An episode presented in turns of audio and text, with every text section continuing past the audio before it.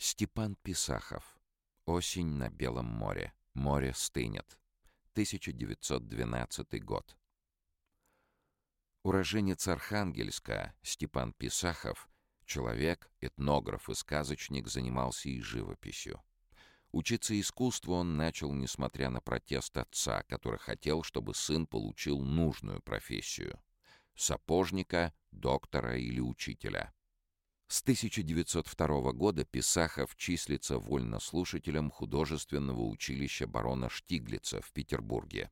С середины 1900-х годов он много путешествует и оказывается в Арктике, которая производит на молодого человека колоссальное впечатление. Большинство картин художника посвящено северной природе. Это пейзажи со снегом и льдами, написанные в импрессионистической манере с натуры. Отдельная группа работ Степана Писахова, показанная в бюро на выставке картин и этюдов в трех в 1914 году, была посвящена северным цветам. Один из критиков так отзывался о ней.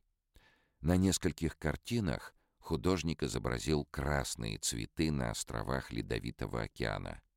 Удивительно красивым контрастом выделяются они на фоне безотрадно грустных красок севера. Это цветы осенние. Когда все умирает, природа на прощание украшает себя несколькими яркими пятнами, пока все не скроется под белым покровом.